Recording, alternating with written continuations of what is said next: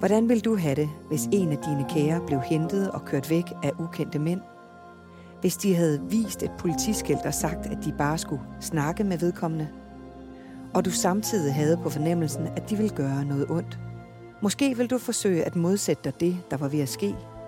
Måske vil du ringe efter hjælp. Måske vil du med bange anelser se til, mens bilen kørte bort.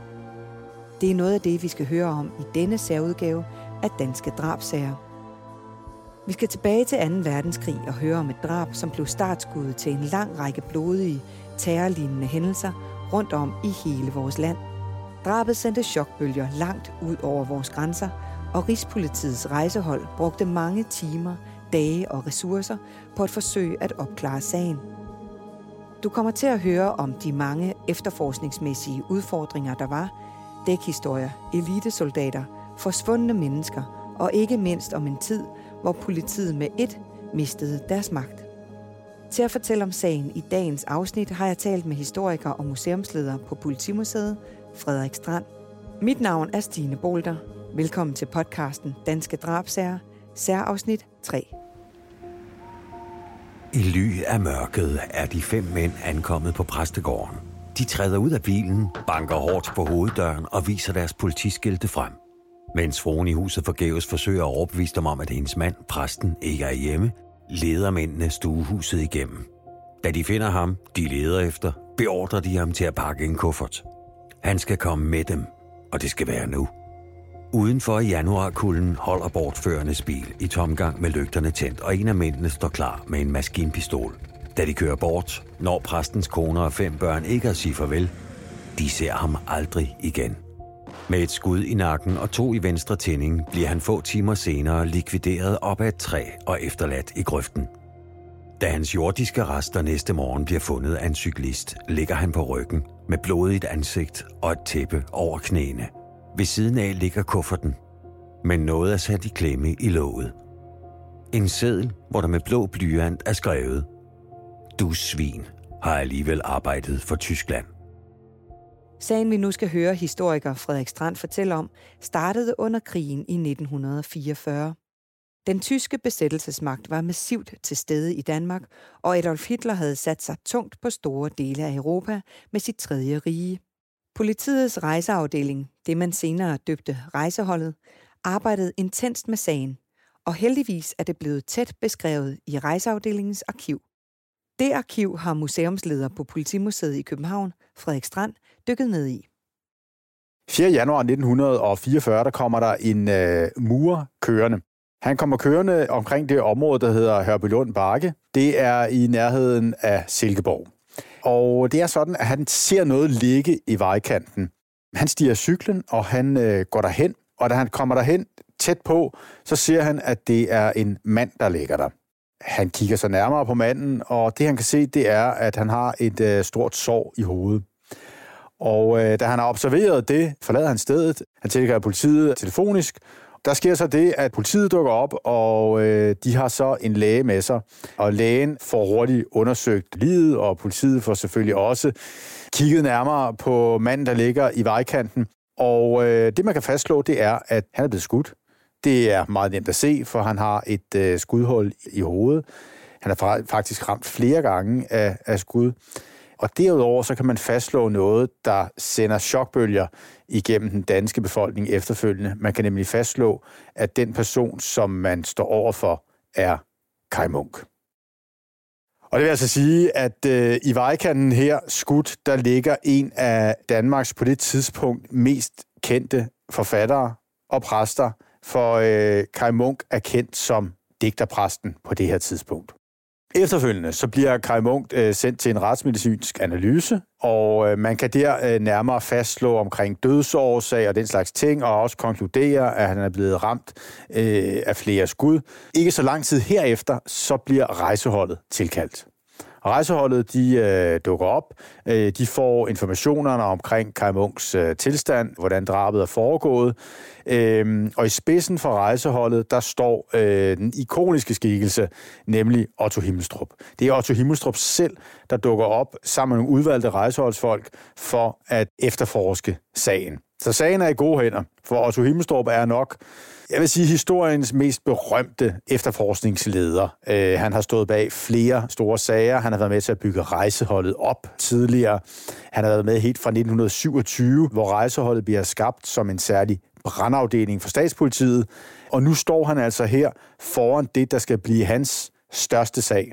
Rejseholdet og det lokale politi stod over for et nærmest uoverskueligt efterforskningsarbejde. Hver en sten skulle vendes, vidner skulle findes, gerningsstedet undersøges, og Kai Munks kone skulle afhøres. I første omgang, så ser man jo på gerningsstedet. Det er jo Kai Munk, øh, som er blevet slået ihjel, men der er en række ting ved gerningsstedet, som er interessante. Kai Munk har, da han bliver fundet, har han haft en lille rejsekuffert på sig. Og i det, der ligger der nogle enkelte tøjstykker, så det ser ud som om Kai Munk øh, har forberedt sig på, at han har skulle være afsted øh, i en lidt længere periode. Derudover, så finder man en seddel, den ligger ved ham. Og på den seddel, der står der, du svin har alligevel arbejdet for tyskerne. Den seddel er selvfølgelig interessant, fordi sedlen siger jo, at det er nogen, som er modstandere af tyskerne, som har slået Kremov ihjel. Men sedlen siger også noget andet. Den siger, at den, som har skrevet den her seddel her, behersker ikke dansk fuldstændig. For der står jo, du svin. Og det er jo en form for tysk formulering, en germanisme kan man kalde det, nemlig ikke at skrive dit svin, men altså du svin. Så, så, så der er et eller andet her, der ligesom, ja, det sender nogle blandede signaler, kan man sige, når man ser på den her seddel her. Så Gerningsstedet er lidt specielt for at sige det lige ud, og det peger i forskellige retninger. Og derfor så går man også i gang med at efterforske i området, i det nærliggende område, det vil sige, at man går i gang med at afhøre folk øh, for at finde ud af, hvad der egentlig foregået, hvem har der været omkring Vedersø Præstegård, hvor øh, Kai Munk jo bor. Det her hans sovn er, og der begynder man altså at undersøge, er der nogen, der har set noget? Er der nogen, der har observeret et eller andet, der er foregået? I første omgang, så er det selvfølgelig helt centralt at afhøre Kai Munks familie. Og det går man i gang med. Og man afhører særligt Kai Munks øh, kone, og hun kan jo fortælle, at ud på aftenen, der er der kommet en vogn. Den er kommet kørende op til, øh, til præstegården. Der har været fem mænd i bilen. Fire af mændene er steget ud, og femte er blevet tilbage. De har været bevæbnet, blandt andet med øh, maskinpistoler, og de er gået øh, op til præstegården, og der, der har de tilsvunget sig adgang, i og med, at de har fortalt, at de er øh, repræsentanter for det danske politi, de har også vist øh, politiskilte. De er gået ind, og øh, inde på præstegården, der har de så krævet at komme til at tale med øh, Kai Munk. Og i første omgang har hun sagt, at Kai Munk er ikke til stede, og hun har været henholdende, fordi hun kan godt se, at situationen øh, er alvorlig, men de har så gjort opmærksom på, at de ved, at Kai Munk er der. Og derefter så er de gået op på hans kontor. Der har de haft en øh, samtale med ham, og efterfølgende så har de så taget ham med sig. Og mens de har samtalen med ham, så har hun pakket en øh, kuffert til ham med de her beklædningsstykker, som politiet så efterfølgende finder på gerningsstedet. Hun kan i øvrigt yderligere forklare, at i timerne før de fem mænd dukker op, der er der en, der ringer til øh, Kai Munk. Kai Munk svarer på opkaldet, at han ikke kender vedkommende, og derfor ikke kan tale med ham, altså tage et møde med ham. Så det fortæller hun også. Det får jo rejseholdsfolkene til at overveje, om det her telefonopkald selvfølgelig har noget at gøre med de fem mænd, som øh, senere dukker op på præstegården.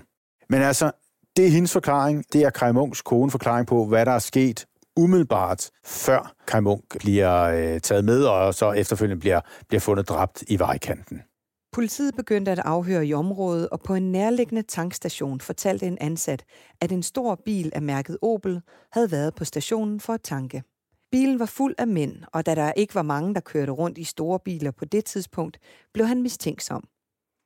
Det var nemlig svært at få benzin til bilerne, hvis man ikke var ansat i politiet eller fra sygehusvæsenet. Alt dette stussede tankpasseren over, og nok derfor var han vaks og skrev nummerpladen ned, fortæller Frederik Strand. Nummerpladen bliver givet videre til politiet, og øh, rejseholdet går så videre her og, og stykker yderligere sammen, at de kan så regne sig frem til, at den her bil, den må jo komme et sted fra. Og man undersøger selvfølgelig færgeoverfarten fra Sjælland til Fyn, altså Storebælt. Der undersøger man, hvilke biler, der er blevet sejlet over der. Og det kan man gøre ud fra den nummerplade, som man har fået på øh, tankstationen. Og der kan man øh, der konkludere, at der er faktisk en bil med det nummer, som er blevet fragtet over en dag før.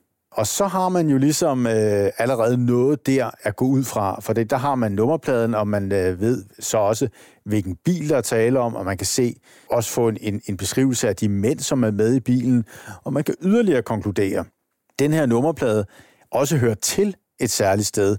Den er nemlig knyttet op på den vognpark, som befinder sig i tyskernes hovedkvarter, nemlig Dagmarhus i København. Og det er en ret central information, kan man sige, fordi dermed så øh, ved man jo faktisk, hvor bilen stammer fra, og at den bil, den har været på langtur umiddelbart før Kai Munk bliver slået ihjel. Og derfor så retter man henvendelse til øh, Dagmarhus for at spørge ind til, hvad er der med den her bil her? Kender I noget til, hvor den har været henne, og i givet fald, hvorfor har den befundet sig i Jylland på det her tidspunkt her, hvor Kai Munk er blevet slået ihjel? Og svaret fra Dagmarhus, det er total tavshed, forstået på den måde, at man øh, siger, denne her sag skal der ikke røres yderligere ved. Meget pegede altså på, at dette drab havde noget med besættelsesmagten at gøre, men ikke nødvendigvis. For at forstå tiden og ikke mindst offret, digterpræsten Kai Munk, giver Frederik Strand her lidt baggrund. Det er sådan, at Kai Munk, han er jo præst, og han øh, har tilsluttet sig en, en kirkelig retning, som lægger sig op af det, der hedder tideværv. Tideværv har, øh, er rettet imod indre mission, men det har også rødder tilbage til sådan en filosof som Søren Kierkegaard. Og øh, for eksempel Søren Kierkegaard har tidligere været fjendtligt indstillet over for øh, demokratiet, og øh, den retning lægger Kai Munk sig op af. Han opfatter demokratiet som ineffektivt og som på nogle måder også skadelig for øh, den frie tanke og for kristendommen. Så han har talt imod demokratiet op igennem øh, 30'erne, og han har faktisk også talt meget rosende om øh, Mussolini og Hitler. Så Kai Munk er på mange måder antidemokrat, og han har også haft en, en retning, der har vendt sig imod øh, fascismen, især i øh, Italien. Men med den danske besættelse, og også med de tiltagende jødeforfølgelser i Tyskland, så har han vendt sig særligt imod Hitler. Og i slutningen af 30'erne skriver han flere artikler, der er meget kritiske over for, for Hitler.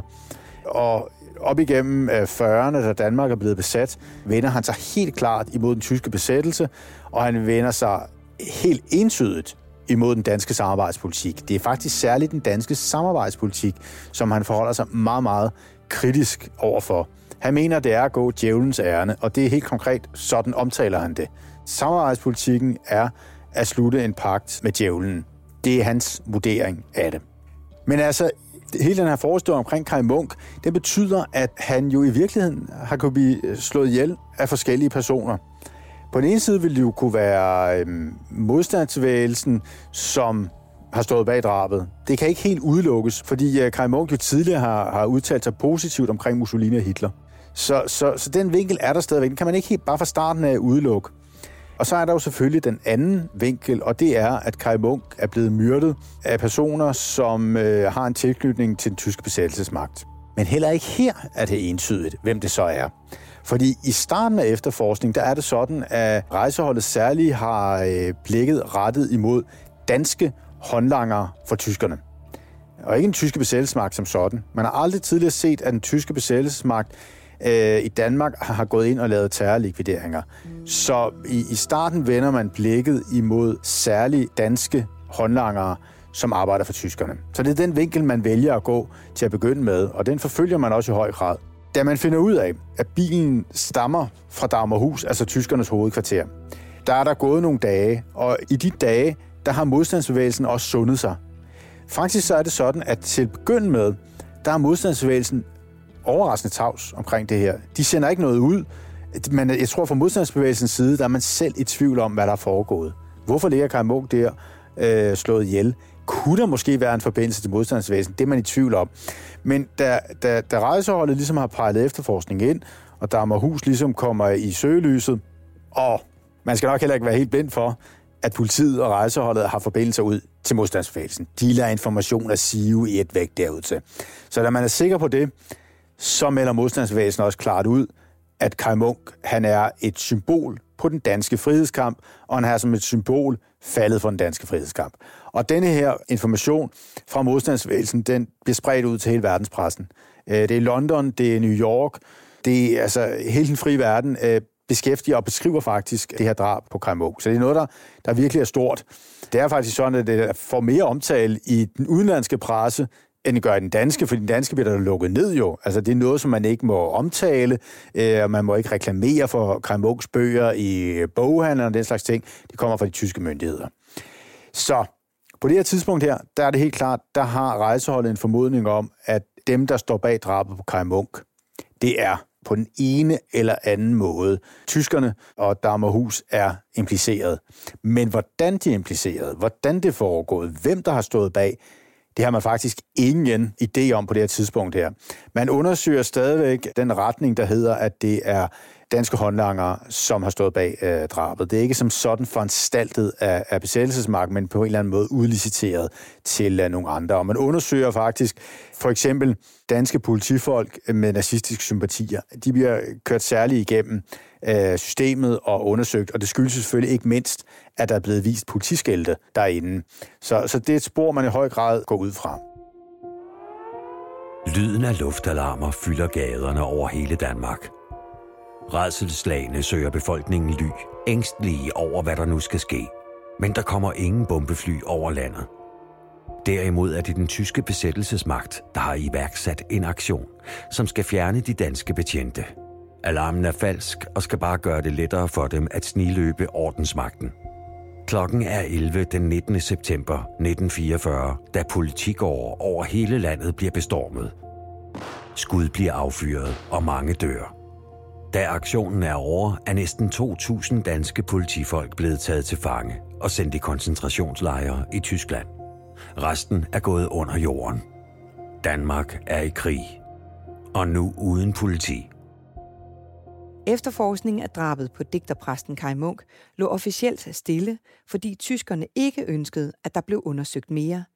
Men i nogle måneder blev der efterforsket i det skjulte. Det blev dog med et stoppet, da der i sommeren 1944, under den store danske folkestrække, skete noget voldsomt.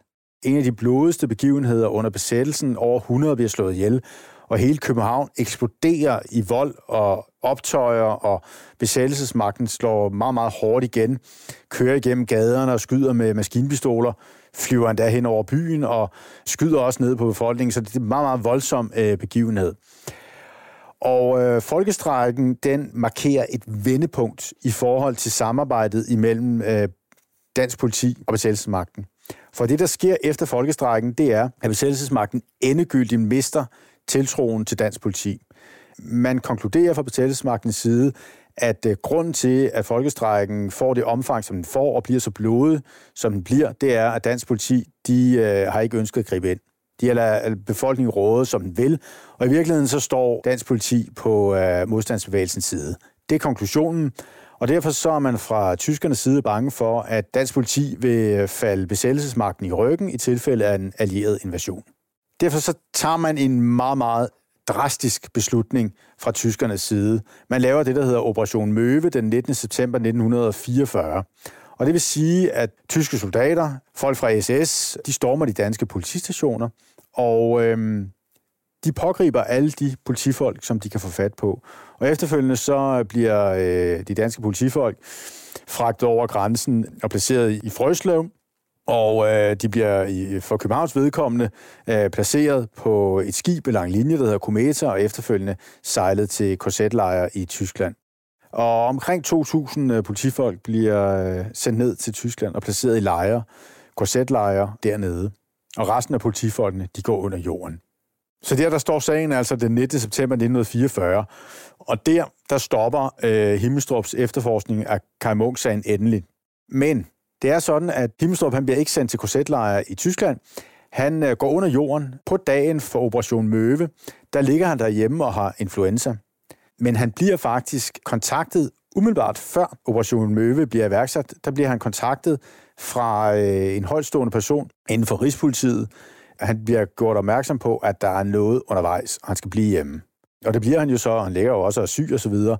Men samtidig bliver han også gjort opmærksom på, at han skal sikre sig. Og det betyder altså, og det ved vi, fordi han faktisk senere selv beskrevet Himmelstrup, han ligger inde med forskellige sagsmateriale på sin bopæl. Og noget af det sagsmateriale, det er Kai Munk-sagen. Og det sagsmateriale, det sørger Himmelstrup for at uh, skaffe sig af med. Og det vil faktisk sige, at han giver sagsmaterialet til en øh, uh, politikenjournalist, der tager det med sig under jorden. Og uh, Himmelstrup fortæller ham, at hvis han ikke overlever krigen, altså Himmelstrup, så skal politikenjournalisten dykke ned i sagen omkring Kai Munk, så den kan blive afsluttet. Fordi det er sådan, at, at øh, Himmelstrup, han er ved at være oppe i årene på det her tidspunkt her. Han er jo også syg, og han er usikker på, om han overlever krigen. Så Kajmuk-materialet, det kommer altså med under jorden hos en uh, og det siger jo også lidt om, at Himmelstrup har helt klart haft kontakter ude i den danske presse på mange forskellige uh, niveauer, og har kunne indhente information der, og også lægge information i forhold til både det ene og det andet, kan man sige. Men altså, Kajmuk-sagen bliver altså sikret. Den falder ikke i tyskernes hænder. Og så sker der jo så det, at i starten af maj 1945, der kapitulerer den tyske besættelsesmagt. Øh, Hitler har begået selvmord, og så lige pludselig, så er der mulighed for, at dansk politi kan vende tilbage igen. Og da dansk politi vender tilbage, så er en af de første sager, de tager op, og det er rejseholdet, der ligesom igen er primus motor på den sag, det er jo Kamuk-sagen. Den bliver åbnet op igen, og nu har man frie hænder til at efterforske sagen. Og det giver nogle helt andre muligheder end, øh, end tidligere. Og man begynder at afhøre folk for at ja, finde ud af, hvad, hvad foregik der egentlig denne her skæbnesvanger nat imellem den 3. og den 4. januar. Og man får også fat i nogle øh, forskellige Gestapo-agenter, og de fortæller, at de har en viden om, at der har været en ledende Sicherheitsdienst øh, medarbejder på Fyn, der hedder Sønlein, som har haft en eller anden form for tilknytning til drabet på Kai Munk. Man får jo så indhentet Sønlein, der er halvt dansk, halvt tysk. Man får ham indkaldt til, øh, til afhøring. Øh, han er jo på det her tidspunkt øh, interneret for netop at have samarbejdet med, med tyskerne. Og man får ham indhentet til, til afhøring. Og efter ganske kort tid, så åbner Sønlein op og fortæller. Og han fortæller om sin rolle i drabet på Kai Munk den beskrivelse skal vise sig at blive skældsættende. Altså, øh, det bliver en af de øh, mest spektakulære drabsbeskrivelser, kan vi vel kalde det, fra besættelsestiden. Og den skal være med til at afsløre det tyske besættelsesmagts terroraktivitet op på det højeste niveau. Øh, og det er jo meget, meget specielt. Altså, det vil simpelthen sige, at øh, Sønlands beskrivelse åbner op for, at man kan få et helt nyt og andet indblik i, øh, hvordan besættelsesmagten foranstaltede øh, terrordrab på øh, højtstående personer i, øh, i Danmark. Men Sønland fortæller altså, at han i øh, slutningen af 1943, der øh, får han at vide, at øh, han skal observere på Kai Munk. Han får nok også under hånden at vide, at der skal ske noget i forhold til Kai Munk. Det er nemlig sådan, at øh, på det her tidspunkt her, der har vi fået en ny chef for det tyske sikkerhedspoliti i, øh, i Danmark. Han hedder Rudolf Mildner. Og øh, Rudolf Mildner, han er ikke en øh, særlig behagelig person, kan man sige. Mildner, han har en lang karriere inden for det tyske sikkerhedspoliti, herunder også en karriere, der har knyttet ham til øh, nogle af de øh, værste øh, tyske lejre og øh, der, der har han været involveret i flere forskellige drab og lignende. Og han er altså så blevet overført til, øh, til Danmark, og det er han blevet, fordi han også er blevet involveret i nogle skandalesager i de tyske udryddelseslejre, fordi der foregår rigtig, rigtig meget forskellige i de her lejre her, og også økonomisk kriminalitet. Og Miltner, han er på en eller anden måde blevet koblet op på noget af den her aktivitet her, og derfor er han blevet forflyttet til, til Danmark. Men Miltner, han er altså det, man øh, kalder en hardliner. Han er en, øh, en hård hund, Øh, og har tidligere været involveret i nogle af de alvorlige og tunge sager i, øh, i det tredje rige, hvad angår drab.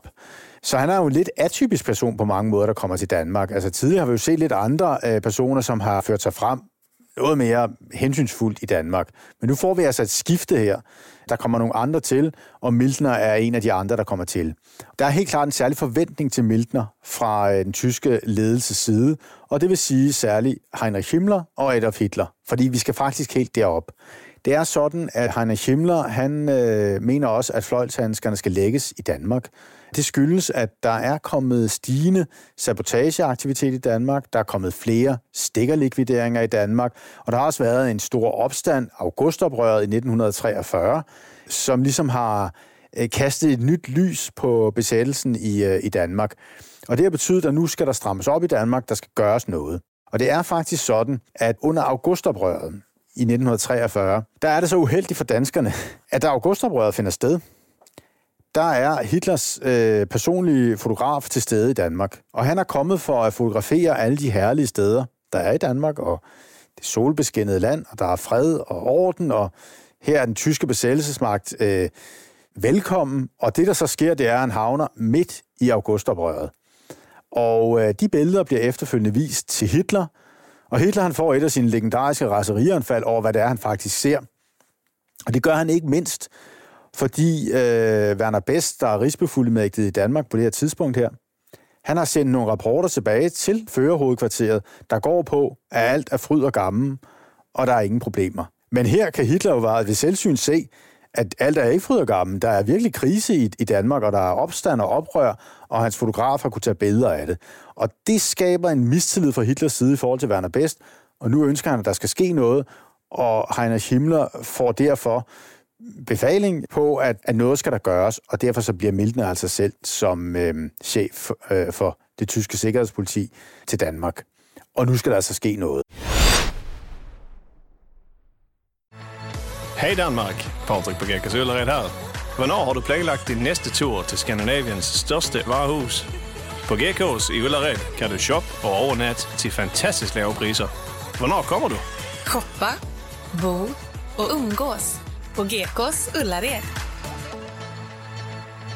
Ej, det er så spændende. Jeg tror aldrig, jeg har haft den her følelse før i kroppen. Bachelorette er tilbage. Jeg går helt i panik. Jeg kan ikke sige det navn, som skal have min sidste rose. Ja, men det er dit værd. Ikke også? Bachelorette lige nu på TV2 Play. Jeg kommer bare til at nyde hvert sekund af det.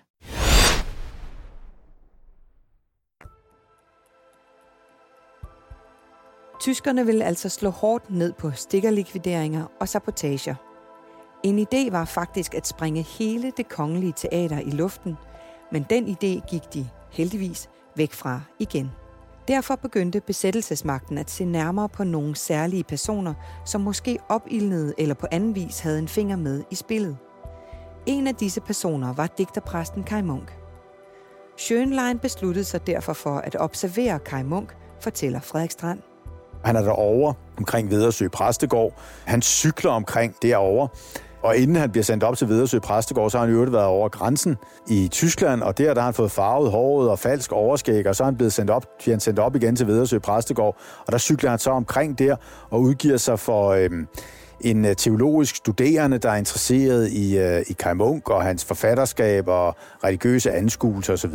Og så får han altså observeret, hvordan forholdene er omkring Vedersø Præstegård, og hvordan man nemt kommer til og fra øh, præstegården, når man kører i bil, uden at blive overrasket af enten politiet eller for eksempel modstandsbevægelsen. Så alt det, det får han observeret her, og så bliver han efterfølgende fragtet ned over grænsen og skal vente der i Tyskland på, at den endelige befaling så bliver givet til at gennemføre drabet. Og den endelige beslutning eller befaling om at gennemføre drabet skal nok ses på et berømt møde, som der er i Hitlers førerhovedkvarter Ulveskansen. Det er nemlig sådan, at øh, hele den tyske ledelse i Danmark, de bliver kaldt til fører hovedkvarteret, og der, der skal de stå skoleret for Hitler, og det sker i, øh, i slutningen af december øh, 1943. På det her møde her, som er berømt og berygtet, der er det sådan, at Hitler han er rasende, og han siger, at nu skal der ske noget i Danmark, og det, der skal ske, det er, at der skal laves terrordrab. Det er meget diskuteret det her, hvad den her ordre helt præcis går ud på, fordi vi har jo ikke noget skriftligt materiale. Vi har kun afhøringerne. Der er meget lidt skriftligt materiale omkring, hvad, hvad Hitler har befalet og ikke befalet. Han sætter aldrig sin underskrift på noget som helst. Enkelte ting, men, men det er meget, meget lidt. Men det, man ved af referater fra mødet og hvad der senere bliver fortalt, det er, at øh, Hitler har et, et krav om, at for hver gang der bliver slået en tysker eller en med en tysk sympatisør ihjel, så skal der slås fem danskere ihjel. Og det skal ske nacht und nebel, altså i al hemmelighed. Øh, fordi det vil skræbe, øh, skrække og redsel i den danske befolkning, og det vil så pacificere den danske befolkning, og så vil de stoppe med at lave al deres uro og ballade. Så det, det, er, det er det budskab, der kommer fra Hitlers side, og det er det budskab, som øh, ledelsen bliver sendt hjem med. Og herefter, så starter man terroraktiviteterne. Og den første, det er Kai Munk. Han er den første, der bliver valgt. Og han er jo også den mest spektakulære skikkelse overhovedet, der bliver valgt af tyskerne. Den høje 45-årige præst står ved siden af juletræet, neden for prædikestolen i Vedersø Kirke. Udenfor er vejret koldt, og landet er lammet af 2. verdenskrig. Han ser på menigheden, som forbløffet ser skiftevis på præsten og på hinanden. Hvad laver han dog? Hvorfor står han ikke op på prædikestolen? Præstekjolen har han heller ikke på. I stedet står han i sin overfrakke med et højrødt tørklæde om halsen. Da han tager ordet, afholder han med klar røst en nytårstale, som går over i historien. Talen er flammende, nationalistisk, og der bliver ikke lagt fingre imellem i forhold til, hvad han synes om den tyske besættelsesmagt. Tre dage efter er han død. Likvideret og smidt i vejkanten. Efterforskningen tydede altså på, at det var besættelsesmagten, som havde bestilt og planlagt drabet på Kai Munk i 1944. Historiker Frederik Strand fortæller her om en helt særlig tale, som nok også satte en pris på Kai Munks hoved. Kai Munk holder en berømt nytårstale. Og i den nytårstale, der tager han simpelthen bladet fra munden, og han siger, at øh, den danske samarbejdspolitik, det er rent djævelskab. Og øh, Danmark har vendt sig mod de mørke magter i samarbejdet med, øh, med, med, med tyskerne, og øh, på et eller andet tidspunkt skal det nok vise sig. Og i øvrigt så opfordrer han også til, at man stopper enhver form for, øh, for samarbejde med tyskerne og med Hitler. Det er selvfølgelig en, en, en tale, som, som tyskerne har, har, har svært ved at sluge. Og der er ingen tvivl om, at Kai Munk har længe været en stor torn i øjet på den tyske besættelsesmagt, og nu er det jo bare, kan man sige, endnu værre.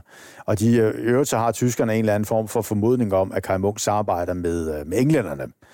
Det har de formentlig ikke særlig meget her i, men, men det er også en af deres formodninger. Og, og derfor så kommer beslutningen nu, nu skal Kai Munk likvideres. Og, og befalingen bliver givet. Og øh, Sønlein bliver aktiveret, men udover Sønlein, så bliver der sendt et særligt hold af terrorister til Danmark. Og det er en, en meget, meget broget skikkelse, kan man roligt sige, som, som bliver sendt til, til Danmark. Øhm, det er nogle personer, som skal øh, ikke bare slå Kai Munk ihjel, men de skal samtidig være med til at starte en helt ny for, form for terroraktivitet i Danmark. Og den ledende skikkelse i gruppen, han hedder Otto Schwert. Og øhm, Otto Schwert, han er tidligere elitesoldat. Han er i øvrigt en, en vældig, vældig dygtig elitesoldat. Øhm, han er tilknyttet en gruppe af elitesoldater, der hedder Jagtforbande. Jagtforbande er blevet etableret i forbindelse med befrielsen af Mussolini. Det er sådan, at Mussolini bliver i 1943 taget til fange af de allierede, og derefter så skal han øh, befries, og der nedsætter man en særlig gruppe, en særlig gruppe soldater, nogle af de bedste soldater, man har i øh, det tredje rige. Dem sætter man sammen under ledelse af en øh, officer, der hedder Scorseni. Og øh, Scorseni, han iværksætter så befrielsen af, af Mussolini. Og det sker med svævefly, og jeg ved ikke hvad, det er en kæmpe operation. Og en af de soldater, der bliver udvalgt til øh, befrielsen af Mussolini, det er Otto Schwert. Det er altså ham, man sætter i spidsen for en gruppe af folk, som bliver sendt til Danmark, som skal likvidere Kai Munk. Men Otto Schwert skal ikke bare likvidere Kai Munk, han skal starte en helt ny uh, terrorgruppe i Danmark, der får betegnelsen Petergruppen. Og hvorfor hedder den så Petergruppen? Ja, det er fordi, at Otto Schwerts dæknavn i Danmark bliver Peter Schäfer. Og øh, derfor så får hans gruppe navnet Petergruppen.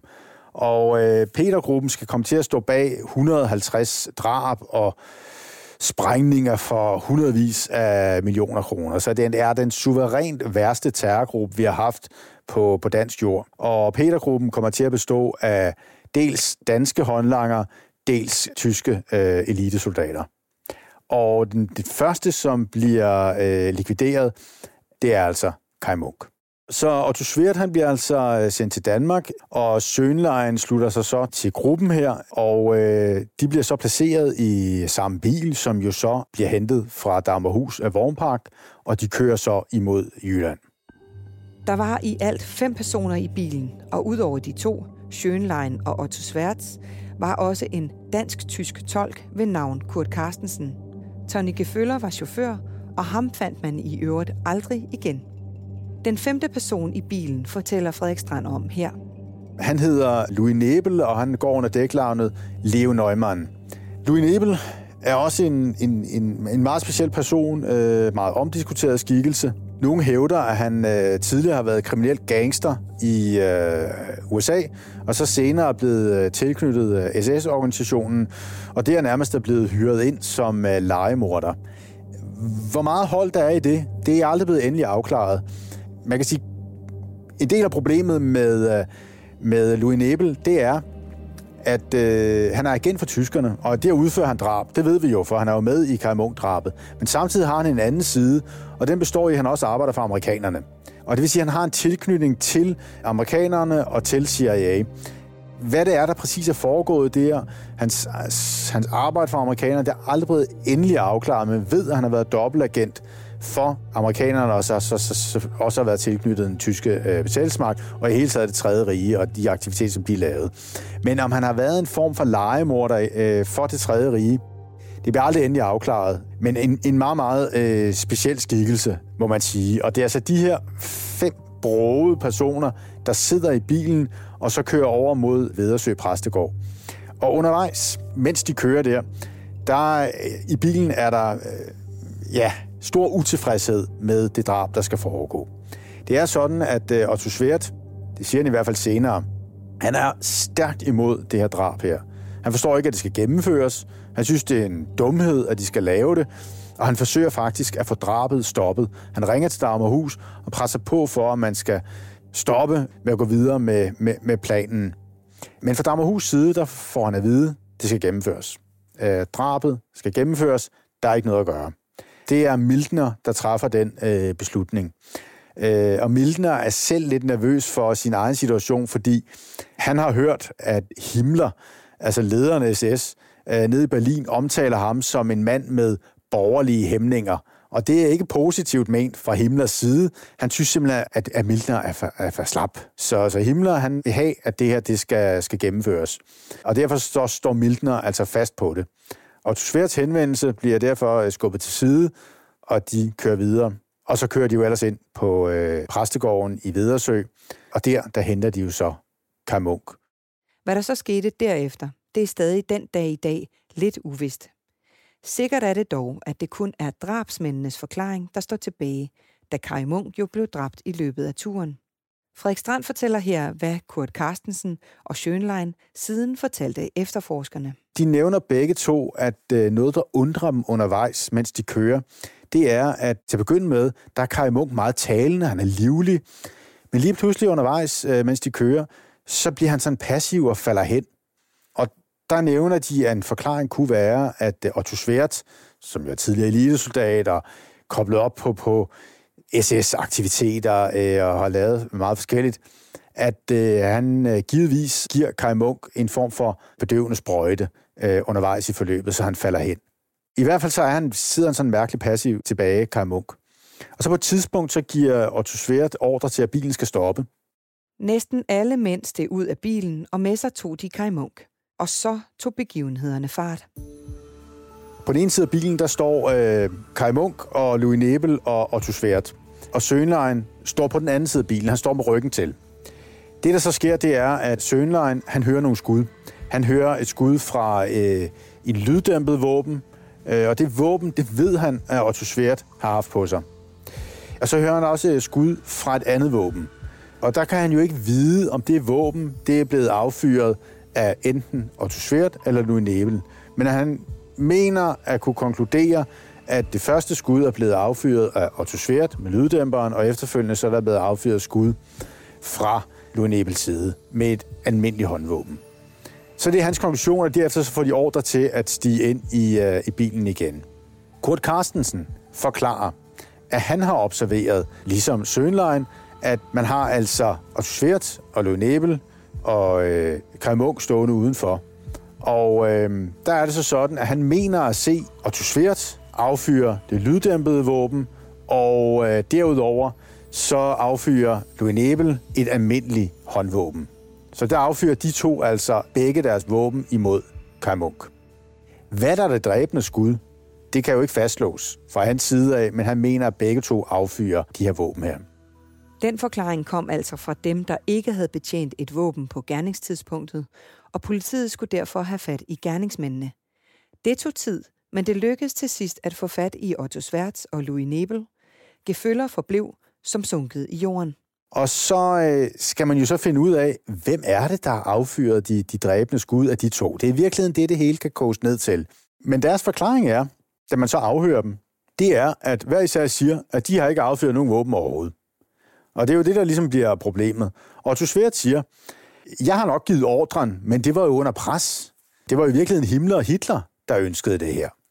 Og så har jeg udført en ordre som en god soldat, men jeg har aldrig trykket på våbnet. Den, der trykkede på våbnet, det var Louis Nebel og Geføller.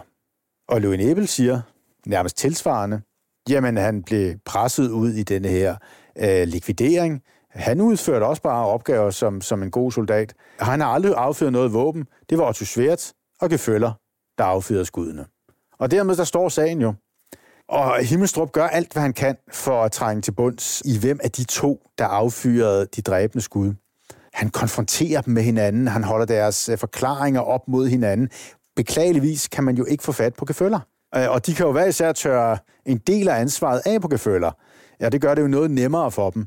Men man kan ikke få fat i øh, gefølger. Og øh, de to, de siger hver især, at det var den anden, der gjorde det. Hvad skal man gøre? Det lykkes aldrig at få afklaret, hvem der affyrede de dræbende skud. Øh, ligegyldigt hvad man gør. Men det sagen munder ud i, og her skal det siges, at det er virkelig en, en sag, der er dækket af pressen.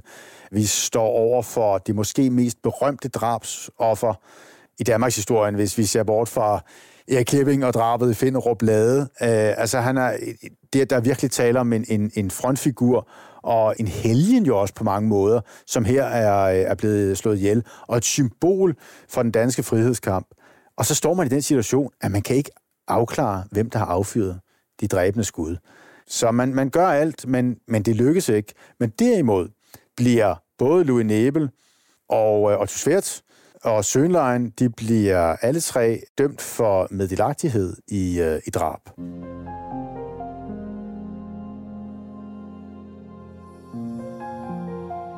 I første omgang blev Schönlein og Otto Schwertz idømt dødsstraf, men senere blev det ændret til 24 års fængsel til Otto Schwertz og 20 års fængsel til Schönlein. Louis Nebel fik 16 års fængsel for sin medvirken til drab. Alle tre blev allerede løsladt i 1953 og sendt tilbage til Tyskland. Sagen endte med at blive en af rejseholdets største sager fra den tid. At de fik afklaret alt det, der var gået forud, det tyske terrorapparat og tråde helt tilbage til Adolf Hitler, det var rejseholdets chef Otto Himmelstrup meget stolt af. Drabet på Kai Munk var i øvrigt det første drab i en lang række såkaldte clearingdrab, hvor både helt tilfældige borgere blev dræbt på gaden, og personer, som havde en tilknytning til modstandsbevægelsen, blev likvideret. Samtidig blev drabet også startskuddet for den danske modstands- og frihedskamp, som i sidste ende var med til at gøre Danmark frit igen. Tak til museumsleder på Politimuseet og historiker Frederik Strand. Speaks indtalt af Henrik Forsum, klippet af Rasmus Svinger, tilrettelagt og skrevet af Stine Bolter, produceret af Bauer Media og True Crime Agency. Husk, at hvis du vil være sikker på at få besked, når vi udgiver nye afsnit af Danske Drabsager, så sørg for at abonnere på vores podcast. Vi arbejder også i øjeblikket på nye afsnit i det format, du kender, med de eksperter, der har været helt tæt på opklaring, sporsikring, de retsmedicinske undersøgelser og rettergang. Mit navn er Stine Bolter.